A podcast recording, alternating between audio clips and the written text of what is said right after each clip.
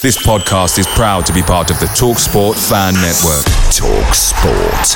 Powered by fans. Mother's Day is around the corner. Find the perfect gift for the mom in your life with a stunning piece of jewelry from Blue Nile. From timeless pearls to dazzling gemstones, Blue Nile has something she'll adore. Need it fast? Most items can ship overnight. Plus, enjoy guaranteed free shipping and returns. Don't miss our special Mother's Day deals. Save big on the season's most beautiful trends. For a limited time, get up to 50% off by going to Bluenile.com. That's Bluenile.com. The Talksport Fan Network is proudly supported by McDelivery, bringing you the food you love. McDelivery brings a top tier lineup of food right to your door. No matter the result, you'll always be winning with McDelivery. Order now on the McDonald's app and you'll get rewards points delivered too. So that ordering today means some tasty rewards for tomorrow. Only via app at participating restaurants. 18 plus rewards registration required. Points only on menu items, delivery fee and terms apply. See mcdonalds.com. Full time at the Ricoh Arena, Coventry City 2, Birmingham City nil. A night in which was our first watch along that we've done for about two years now, I think it is. Uh, thank you to everybody who tuned in. It was a pretty good stream despite the result and despite the performance as well, which I was very disappointed with. I wasn't expecting to win this game, really, judging on the form that we'd been in, but I expected a better performance. And we, we were looking pretty sharp towards the start of the first half, you know, had a couple of chances through on goal. Stansfield was working hard up front, so was Dembele and Duke. We just seem to fade. Like I don't know what it is about us at the moment. We don't seem to be able to maintain the sort of momentum that we go with and there's no end product as well like a lot of the play always seems to break down towards when we get towards the goal. But yeah we faded and coventry started to re- realize that and they kept hold of the ball they started dragging us out of position and they scored from it and callum o'hare got both goals tonight. Ex villa player of course you know they always score against us Adomah Davis, they always score against us. And and the, the, goals he scored were very good as well. He worked very hard to get them. The second goal I thought was very impressive. He just seemed to delay and delay and delay, and then eventually got his shot off and beat Ruddy, who had a decent game. You know, saved the ball with his face at one point. Mark Roberts back in the starting lineup today played pretty decently, and none of us, and obviously Juninho Bacuna was playing at fullback which is very Bowyer esque. Um, but it was one of those performances that made me start to think, you know, Rooney just doesn't look like he knows what he's doing with this team. You know, we're playing a 4 3 3. I thought we were going to play a 4 4 2 with Dembele and Miyoshi out wide, but then as we started, it's more of a 4 3 3 with Miyoshi playing more of an attacking midfield role. It was the attack that was annoying me mostly because, you know, we had a good start to the game and everything, but they just seem to be moving around too much for my liking. And they're not players who are interchangeable. These are players who are fit for a position. Lukas Jutkiewicz cannot play out on the right, you know, and he wasn't really, but he was sort of being pushed into that position. And Siriki Dembele, he's a winger and very much a left winger as well. He loves tagging on that left hand side and he beats players very consistently and very good as well.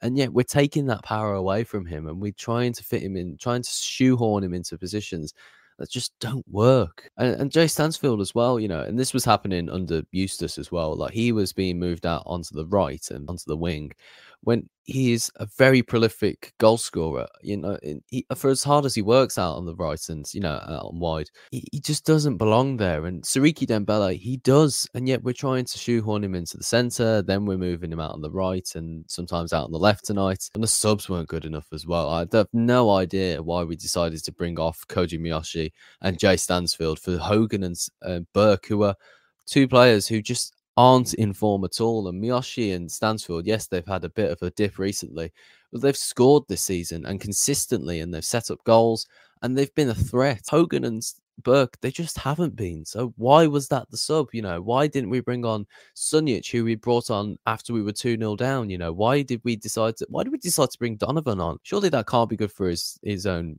performance and his improvement. They were substitutions that Karanka would make. And I've got to think about Karanka and Zola. Uh, the thing is, like with they both were managers who didn't succeed with Blues. They both had terrible win streaks. But the only thing with Zola was the fact that he was playing his football and the football was decent, but he just couldn't buy a win. Karanka, on the other hand, the football was terrible and the results were terrible. You know, he couldn't even buy a pass, never mind just getting anybody to you know, score a goal or anything. And there were shades of that tonight. And that really worries me, not because I feel like we're going to get relegated, but because it just looks like we're going back to how we were. And I thought we were away from those times this season. I thought at the start of the season, we got a win against Leeds, which I was absolutely thrilled with. You know, we, that was the result that we needed to become the new Blues, you know, and the performances we had after that, we were unbeaten for the first few games of the season. We were playing really good as well, battering away, we're getting results, and that is all that matters in the championship. And that's the thing that's annoying me with Rooney is that he's come in, and yes, he's had a tough few first five games or whatever, but he's inherited a team that was sixth and he's come in and he's had no compromise to his style or tactics. And look, I, I, I, get that I'm just a fan on YouTube, and you know Rooney sees his players days in day in day out. But I've got to be honest, you've got players who were absolutely flying in form at the time, and you've come in and they just they don't play like they how how they were. You know, like you put Siriki Dembele in Leeds team, then he absolutely flies. You put Stansfield in that team you put them in the Leicester team or anything, you know that, that there's no there's no argument with them. They they would be that quality, and we're using them as like fill-in wing backs at times. It's like, come on, we've got great players, and it's only now that we've started to put Jordan James into the starting lineup.